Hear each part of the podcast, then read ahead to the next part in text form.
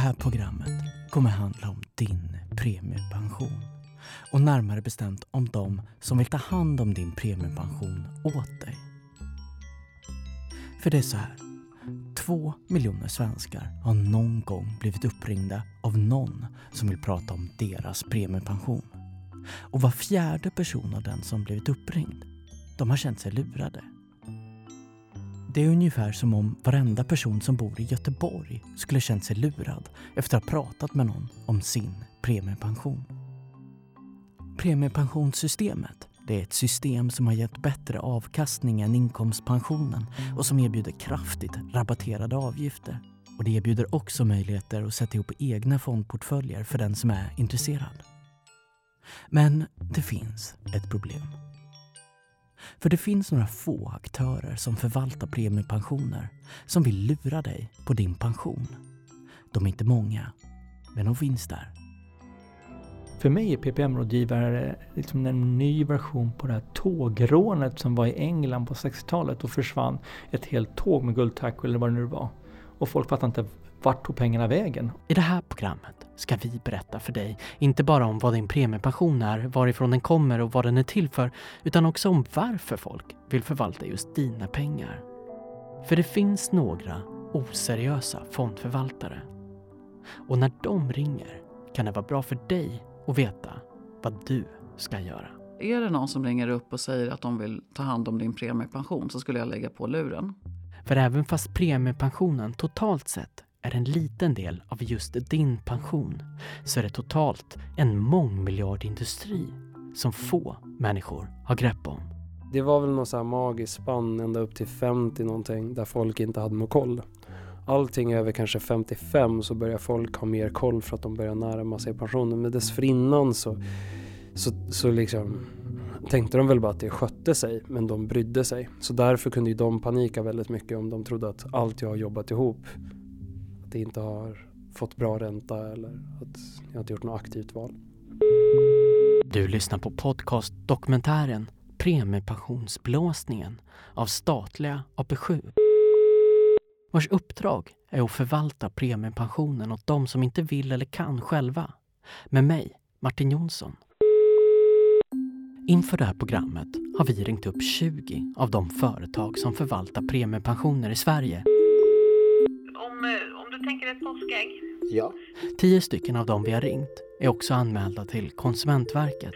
Eh, inom det här påskägget finns det flera olika godisar. Eller så har det kommit in klagomål om dem till Pensionsmyndigheten. Det vi gör, vi, gör, vi tar inte ut någon årsavgift utan vi gör ju förvaltningen åt dig kostnadsfritt. Sen kommer du ha en fondavgift då. De företagen, de vill åt dina pengar. Ni tar ingen avgift för att flytta över fonderna? Nej, nej.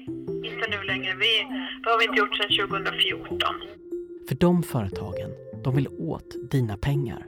Din pension. Men, men är, är det här ganska bra?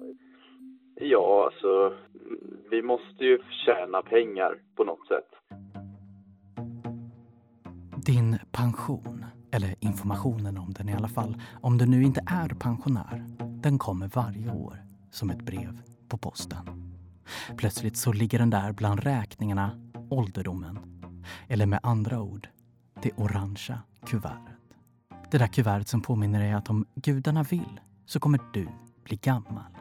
Med några brutala siffror så pekar den ut när det är troligt att du dör och hur mycket det som kallas din pension ska bli. Och här någonstans börjar det bli krångligt för dig som läser vidare. För det som kallas din pension, det är inte bara en klumpsumma utan har flera beståndsdelar. Så här. Föreställ dig en kropp. Föreställ dig dig själv framför spegeln. Du kanske är en sån människa som sparar privat till pensionen. Den delen, den privata pensionen, den är ungefär motsvarande ditt huvud och din hals. Din tjänstepension, den motsvarar dina armar och dina bröst och det är den delen som din arbetsgivare betalar in. Sen kommer det som med orangea kuvertets språk kallas din allmänna pension. En del av din lön den går rakt in i din ålderdom och den ska se till att du överlever när lönespecifikationerna upphör. Det är din mage, höft och så ner till vristen. Den sista delen, den från vristen ner till stortån, det är premiepensionen. 2,5 procent av din årslön tar staten och placerar in i fonder. Du kan välja själv hur pengarna placeras eller om du inte vill det så gör staten det åt dig. Och det är just din premiepension som det här programmet ska handla om. För i och med att du själv får välja finns det vissa personer ute i världen som vill förvalta dina pengar åt dig. Och några utav dem vill lura dig på pengar. Men för att förstå hur det kunde bli så här så måste vi börja från början. Långt bak i tiden. Den är ju förstämd va? Så att den är, det här är ett Gustav-ackord. Och det här är ett David-ackord. Och det här är ett Adam. Så den är stämd i... Det här är Ingela Thalén. Hon är tidigare socialdemokratisk politiker, socialminister och en av arkitekterna till dagens pensionssystem. Det är ett system som hon själv tillhör nu när hon inte längre jobbar. Eh, det här är en citra. Som ehm, jag spelar på. Några gånger i veckan. Man kan säga att grunden till dagens pensionssystem sattes redan på 50-talet när Ingela Thalén var ung. Då dåtidens pensionssystem implementerades. För på 50-talet var pensionsfrågan och hur den skulle utformas så laddad att den ledde till folkomröstning.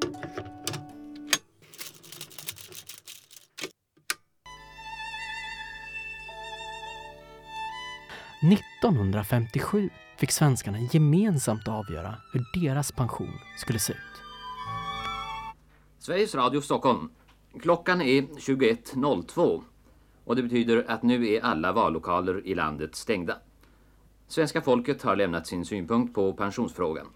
Man har sagt ja till linje 1 eller linje 2 eller linje 3 eller ett vet inte, det vill säga röstat blankt. Vi ska redovisa resultatet. Den liberala, då folkpartistpolitikern Bo Könberg, också han ett barn på 50-talet, var en annan av arkitekterna bakom dagens pensionssystem.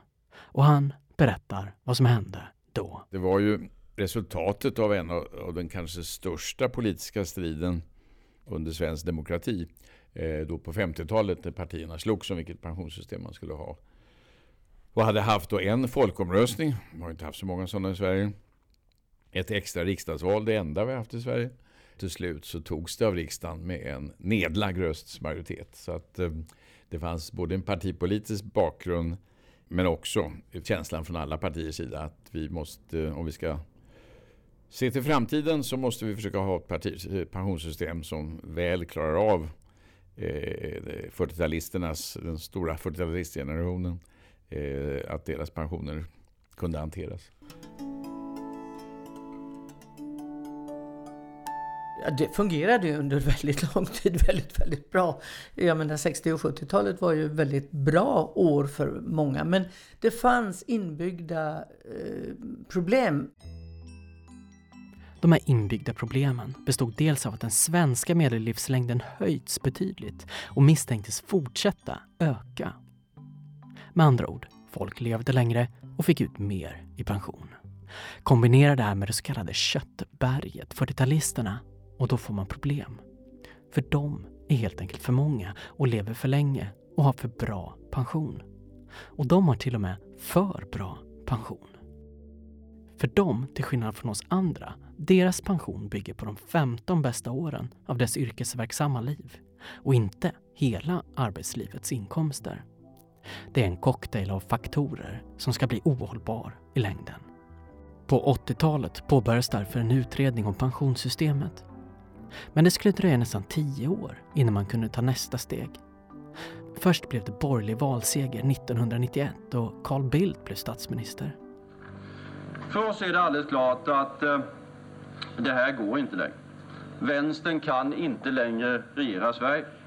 Ska vi ta itu med problemen och kunna utnyttja alla de nya möjligheter som den nya tiden innebär så krävs det helt enkelt en ny politik. Ja, men det, då, då blir det ju borgerlig valseger då, eh, 91 eh, och det ska bildas regering. Och eh, bland de frågor som, som den nya regeringen vill ta i, som partiledarna kommer överens om, är ju då pensionsfrågan.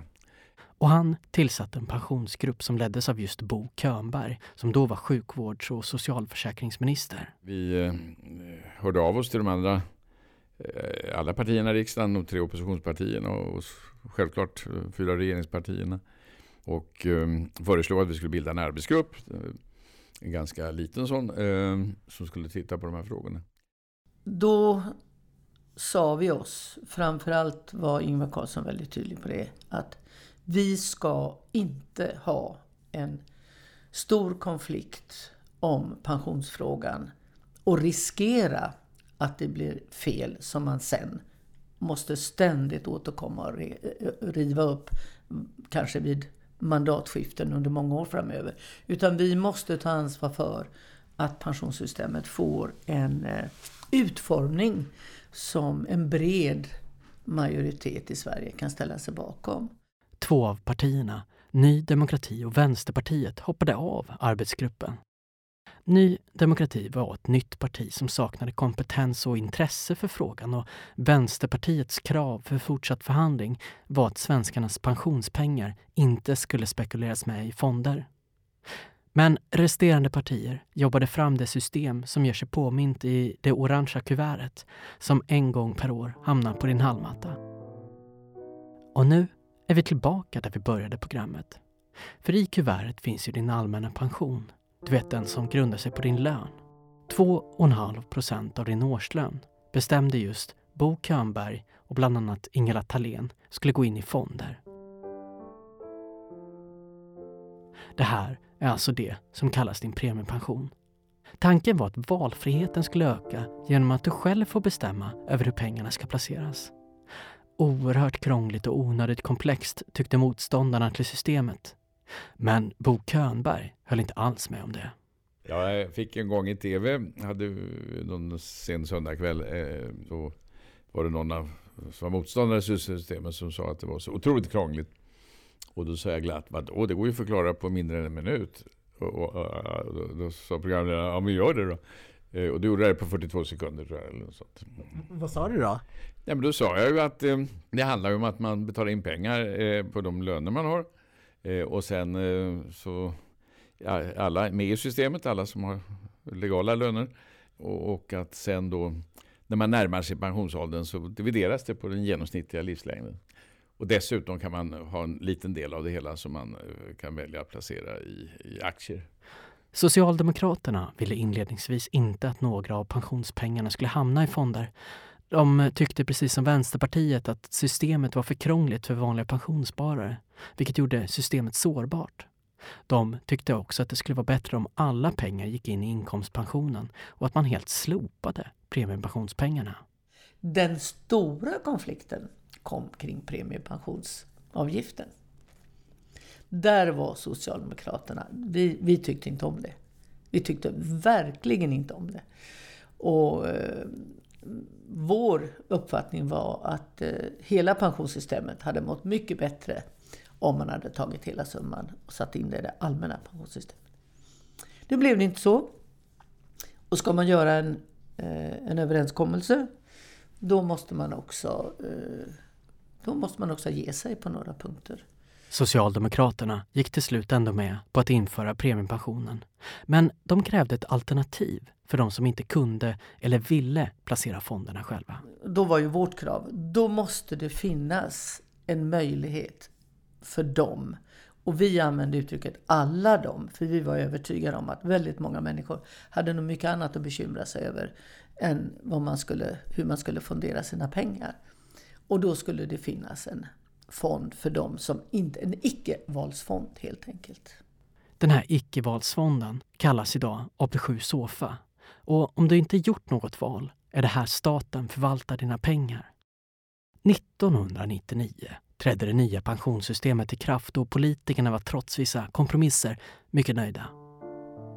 Jag tror att som struktur så är det robust. Jag har ju flera gånger fått frågan hur länge det nya pensionssystemet kommer att hålla och då har jag brukat svara att det kommer att hålla till nästa istid. Ja, bara det överlever uppvärmningsperioden. Vi får väl hålla koll på klimat, klimatets utveckling. Systemet, det som skulle överleva både en uppvärmningsperiod och en istid, verkade länge väldigt säkert. Premiepensionen fungerar som ett bränsle till resten av pensionen. För så här är tanken. Över tid har aktiesparande på börsen gått bättre än räntesparande. Med andra ord, det nya pensionssystemet har visat sig fungera bra för den som inte gör ett val, men även för den som är intresserad av att följa fonder och kapitalförändring på börsen.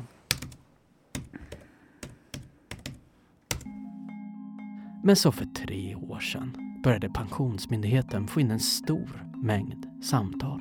Alla kundsamtal vi har fått till våra kundservice där det är klagomål då på de här förvaltningstjänsterna. Monica Zettervall, hon är pensionsexpert på Pensionsmyndigheten och hon berättar vad som hände. De dubblades från 2013 till 2014 och sen dubblades de nästan igen från 2014 till 2015. Så det har verkligen varit en ökning och att folk hör av sig till oss på ett helt annat sätt. Klagomålen rör så kallade oseriösa PPM-rådgivare. De vill att du ska flytta dina 2,5 procent från den statliga icke-valsfonden AP7 Sofa till deras fonder. Procentuellt är det en liten del av den totala mängden fondförvaltare. Men de ställer till med ordentliga problem. De påstår ju att de säljer en väldigt bra fond som har jättehög avkastning och de har, ja, avkastningen är det de pratar mest om då. Eh, och vi har kunnat visa i flera rapporter att de avkastar inte så bra som de skulle behöva göra med tanke på det avgiftsuttag de har. Så att de har så höga avgifter så att det äter helt enkelt upp avkastningen. Plus att de här, ja, de levererar helt enkelt inte. Och så här lät det när vi ringde upp några av dem som ville förvalta fonder åt oss. Det vi gör, vi, gör, vi tar inte ut någon årsavgift utan vi gör ju förvaltningen åt dig kostnadsfritt. Sen kommer du ha en fondavgift då. Det har man alltid på mellan 0,6 och 0,8 ungefär procent på det. 0,8 procent. Det kanske inte låter som så högt. Det är små siffror när man pratar om dem över telefon. Men de blir stora på sikt. För du måste föreställa dig att du sparar över tid, säg 40 år. Och säg att du sparar 10 000 kronor per år. Då har du satt in totalt 400 000 på 40 år. Har du sedan en genomsnittlig avkastning på 8% och en avgift på säg 0,89% då kommer dina 400 000 blivit strax över en och en halv miljon på 40 år. Värdet har alltså stigit ungefär 1,1 miljoner. Men jämför vi det med en fond som har en låg avgift får vi se en avsevärd skillnad. Vi utgår ifrån samma räkneexempel. Du sparar 10 000 per år i 40 år och den genomsnittliga avkastningen är 8 procent. Men vi tar ett exempel med en fondförvaltare som har en låg avgift, 0,11 procent. Och då kommer värdet av ditt sparande vara närmare 2 miljoner kronor istället. Skillnaden är alltså en halv miljon. Och den där halva miljonen, den har du betalat din premiepensionsförvaltare. Låter det komplicerat? Ja, det är det också. Jag gillar att springa. Upp? Ja.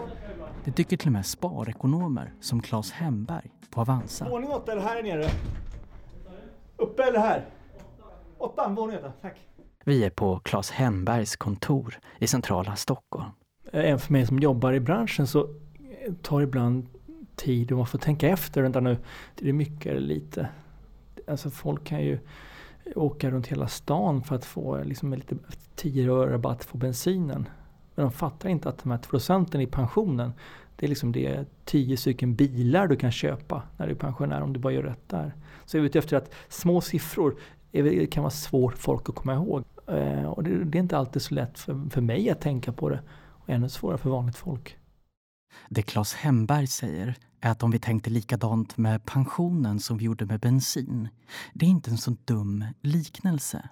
Om ni minns räkneexemplet nyss så skiljer det sig nästan en halv miljon i vinst om du har en fond med låg avgift som AP7 som ligger på 0,11 procent jämfört med en fond som ligger på 0,89 procent. Och just 0,89 procent, det är en intressant siffra. För det här är avgiftstaket för den som förvaltar din premiepension. De får helt enkelt inte ta ut mer i avgift än 0,89 procent. Men när vi har ringt runt har vi märkt att vissa fondförvaltare kringgår det här genom att lägga på ytterligare avgifter. Vilket gör att den totala kostnaden för att någon ska förvalta dina fonder kan gå upp mycket, mycket mer. Det har inte bara vi upptäckt när vi har ringt runt, utan även Claes Hemberg på Avanza har noterat det här. Och sen så sprang jag på fonder som kostar 2-3 procent eh, och insåg att de här väljer, folk väljer dem ändå. Varför gör folk det? Jo, det är för att de ringer ut och säljer. För mig är PPM-rådgivare eh, liksom en ny version på det här tågrånet som var i England på 60-talet och försvann ett helt tåg med guldtackor eller vad det nu var. Och folk fattade inte vart tog pengarna vägen? Och folk fattade inte vilka värden som fanns i det tåget och myndigheterna vågade inte erkänna det heller. Och det är samma sak med PPM-systemet. Här är enormt mycket pengar som bara rinner iväg och det finns inte ens någon som har räknat på vad kostar PPM-rådgivarna för Sverige varje år? Det, det, det är PPM-rånet får man kalla det för. Men vilka är det då som ringer och kanske övertygar dig om att göra ditt livs sämsta affär? Vi skulle bara ringa så många samtal som möjligt, trycka på ett visst antal knappar så att det var idiotsäkert och kunde göras av vem som helst som inte hade koll på premiepension till exempel. Alla var jätteunga och hade väl inte så bra koll på vad en pension var utan man satt bara och nötte samtal. Det här är Ulrik. Han heter egentligen någonting annat men han vill inte framträda med sitt riktiga namn. Som 19-åring skaffade han ett extrajobb under tiden han studerade. Han tjänade 75 kronor i timmen för att ringa runt till människor och lura dem på deras premiepension.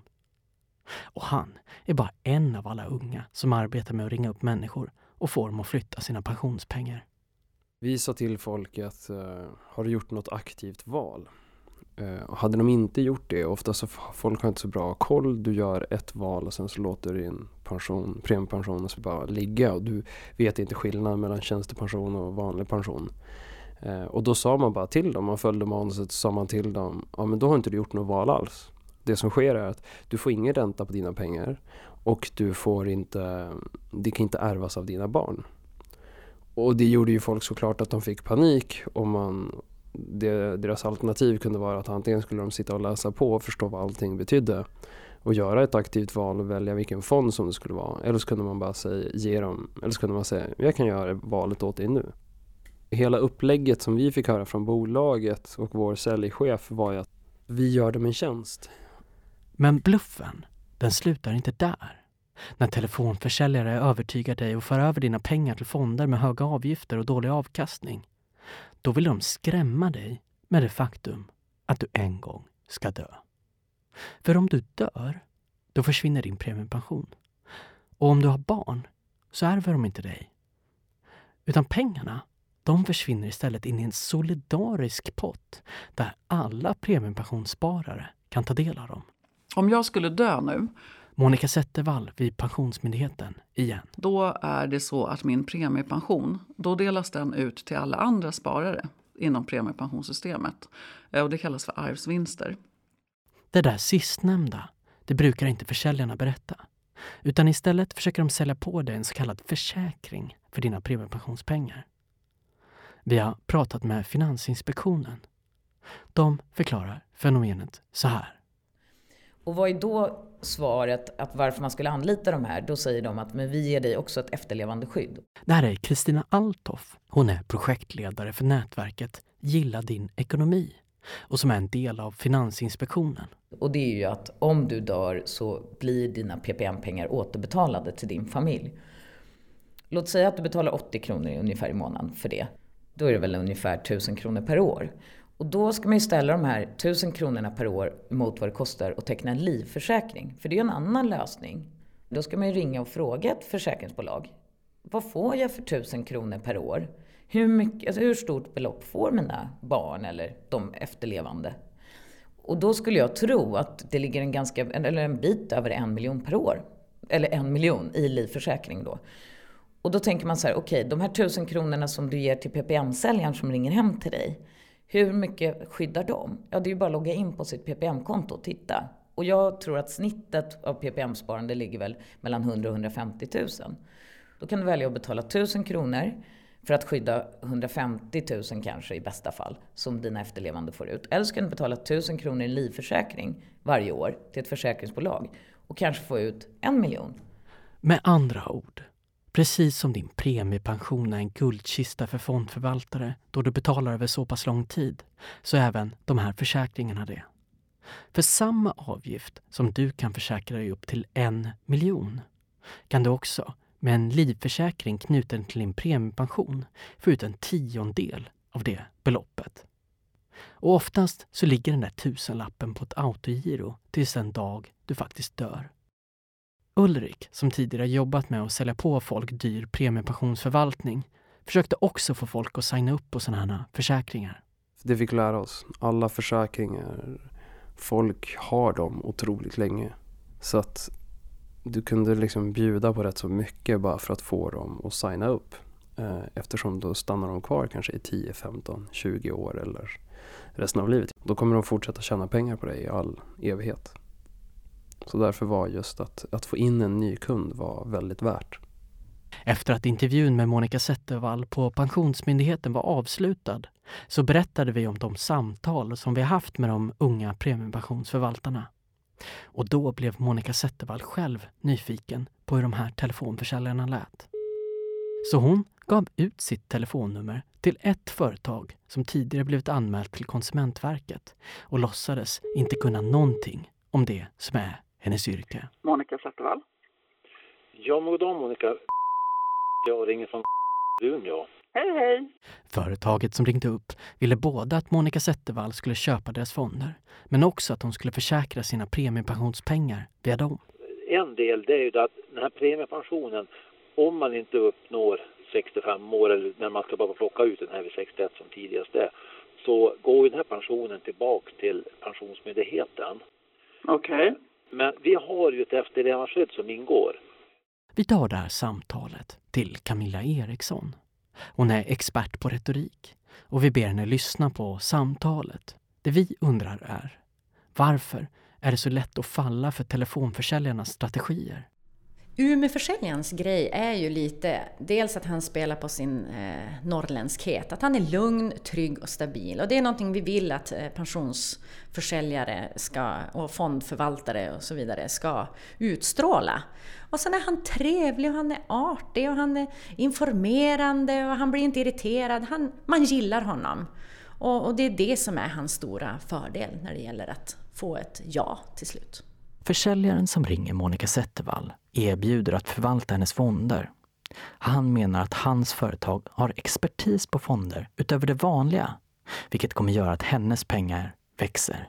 Alltså hur vet ni om det ska gå dåligt eller bra? Eller ja, men alltså, det märker liksom... man. Man får ju ofta indikationer att nu har de kommit, eh, till exempel nu har den japanska gått ut att nu, nu, just det här, nu ser det dåligt, vår ekonomi är lite ansträngande nu och det, man vet oftast nästan kvällen före att aha, nu ser det ut så här. Att då, då går man redan in och gör en förändring före för att, för att det, eh, vi jobbar mer med trygghet och kan göra förändringar hela tiden utifrån det. Det som är återkommande hos säljaren är att det finns flera tvivelaktiga påståenden och i vissa fall rena lögner. Vi har bett Camilla att också analysera den här delen av samtalet. Vad tänker du om den delen? Den är ångestskapande. Där ska man eh, helt enkelt få mottagaren att känna att jag orkar inte hålla koll på hela världen eller jag är dålig som inte håller koll på hela världen och det är klart att det här är ju en vetenskap i sig och det kanske är mycket bättre för mig och tryggare för mig och mer ekonomiskt fördelaktigt för mig om jag bara lämnar över alla de här valen och låter dem sköta det här åt mig för den här ringa summan av både fondavgift och avgift och avgift och avgift. Så. Ungefär samtidigt som Pensionsmyndigheten tar emot mer klagomål än vad de någonsin gjort kring 2015 börjar mejl strömma in till journalisten Sara Rekabaren på Kalla fakta. Kalla fakta är ett grävande journalistikprogram som sänds på TV4. Och den här mejlen, de visade inte bara att folk blev lurade över telefon. Det skulle visa sig att det fanns oseriösa företag där ute som kapade folks bank-id och stal deras pension. Sara Rekabaren satt plötsligt med tydliga spår som skulle leda till att ett av Sveriges kanske största ekonomiska skandaler började avslöjas. Det började med att vi fick massa brev, unga människor som skrev till oss och de berättade att de hade jobbat på ett företag som heter Konsumentkraft och att de hade blivit lurade av sin arbetsgivare. Och de berättade också att pensionssparare i Sverige hade blivit lurade. De ungdomar som hörde av sig till oss och berättade om det här, de hade ungefär liknande erfarenheter. Det här var deras första jobb. Eh, de skulle få åka till Spanien, till värmen. De skulle få ett eh, välbetalt arbete. Eh, de lockades också med att de skulle få vara med i en dokusåpa. Så, dels så skulle de bo bra i värmen, de skulle få bra betalt, de skulle vara med i en dokusåpa och de skulle få liksom göra karriär. så det lät väldigt bra lite för bra sa de, berättade de själva. Att eh, de tyckte att det lät men ändå så var de lockade av det här. Så att eh, de flyttade dit och eh, de gick med på arbetsgivarens krav att ringa runt till folk och flytta pensionspengar till Falconfonderna. Men ganska snart så upptäckte de att allt inte stod rätt till och att det som de sa till de här kunderna inte riktigt stämde. Företaget ungdomarna jobbade på och som berättas om i Kalla fakta som sändes i TV4 hette alltså Konsumentkraft. Och deras mål, berättar de i programmet, var att flytta så mycket pengar som möjligt till de så kallade Falconfonderna. Den bästa veckan jag hade så hade jag 3,2 miljoner. Så här låter det när Kalla fakta träffar några av de unga PPM-försäljarna. På sex veckor eh, till Falcon har jag nog fått över, över 6,5 miljoner. Vi ser ju då att de här eh, pengarna har eh, flyttats till Falconfonderna och eh, Falconfonderna är ett fondbolag på Malta. Sara Rekabaren vi kallar fakta igen. Under 2015 då fick det här fondbolaget in över 2 miljarder kronor i svenska pensionspengar. Och samtidigt så hade de en värdeminskning på över 300 miljoner kronor. En ganska stor värdeminskning. Och eh, enligt Pensionsmyndigheten så berodde den här värdeminskningen inte bara på att eh, de hade placerat dåligt, eh, gjort dåliga placeringar. Utan det berodde på att eh, pengar hade mjölkats ut ur de här fonderna. På något sätt så har alltså pengar försvunnit ut ur de här fonderna. Men konsumentkraft lurade inte bara folk med höga avgifter. Den unga personalen blev tillsagda att säga att Pensionsmyndigheten var deras uppdragsgivare. Något som såklart inte stämde.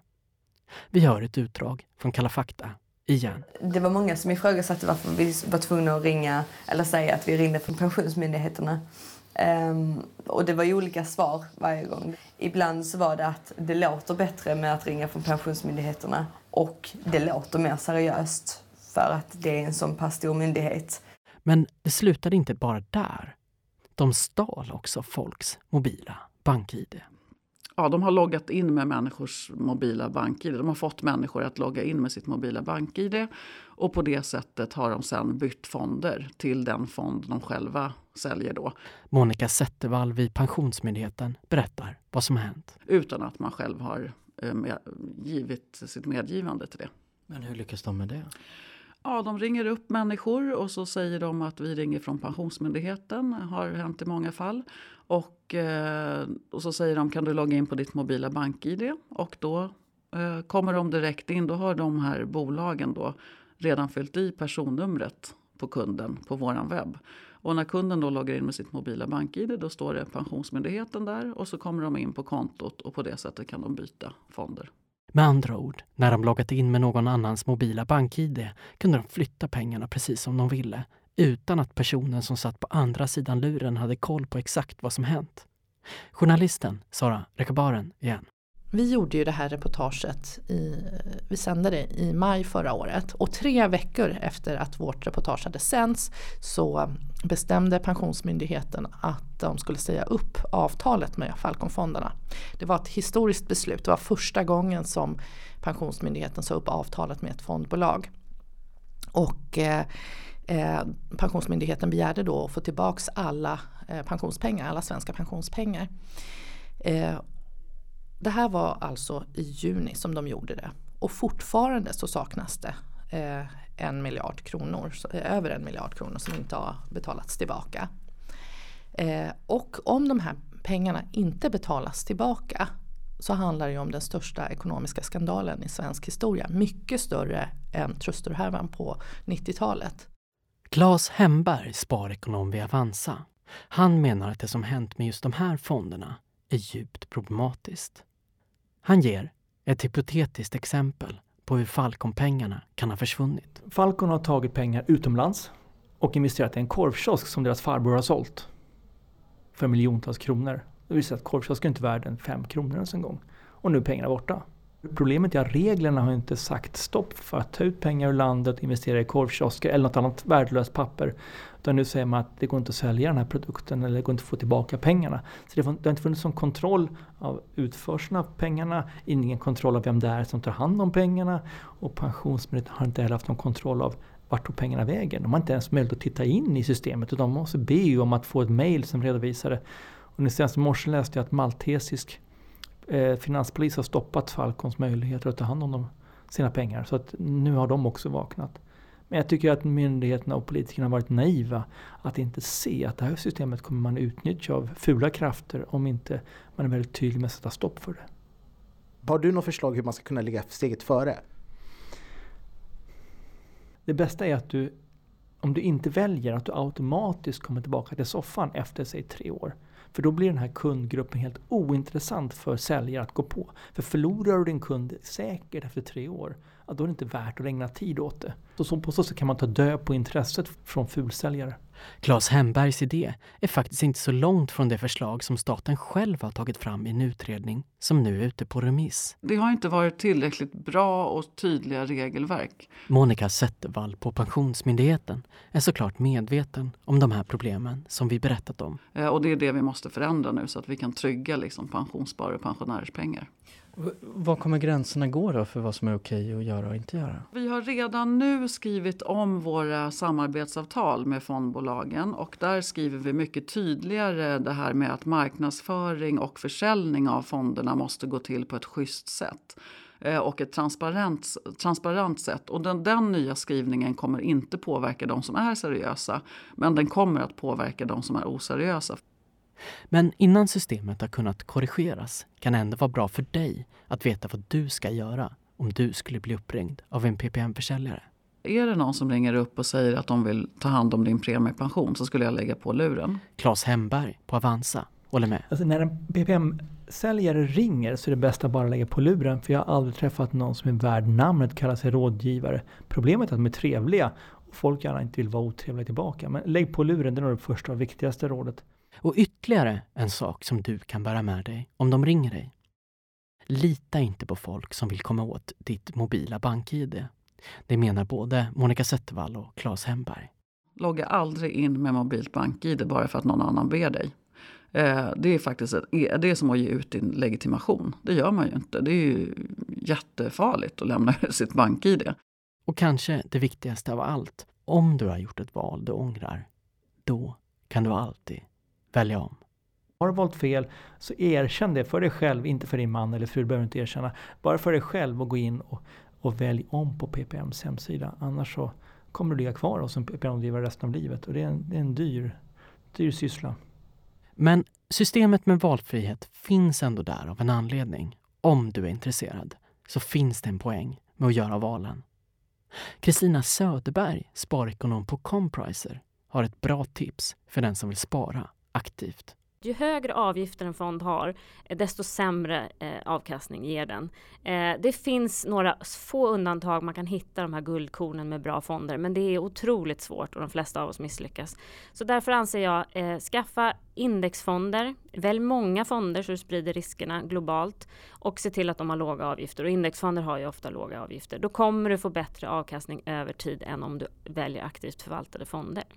Claes Hemberg som kallar alternativet AP7 Sofa för PPM-soffan.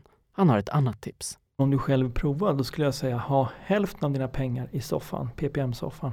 Och andra hälften kan du prova själv.